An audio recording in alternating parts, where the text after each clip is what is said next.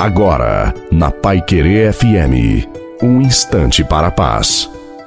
Boa noite a você, boa noite à sua família. Louvado seja nosso Senhor Jesus Cristo, para sempre seja louvado. E coloque a água para ser abençoada no final. Seja firme e perseverante na oração. Temos de começar na oração, continuar na oração e finalizar na oração. Todos nós precisamos de momentos de oração para nos encontrarmos com Deus. Quando nos esvaziamos das nossas preocupações, encontramos com o Senhor e ouvimos claramente a Sua voz indicando-nos o que devemos fazer e por onde devemos ir.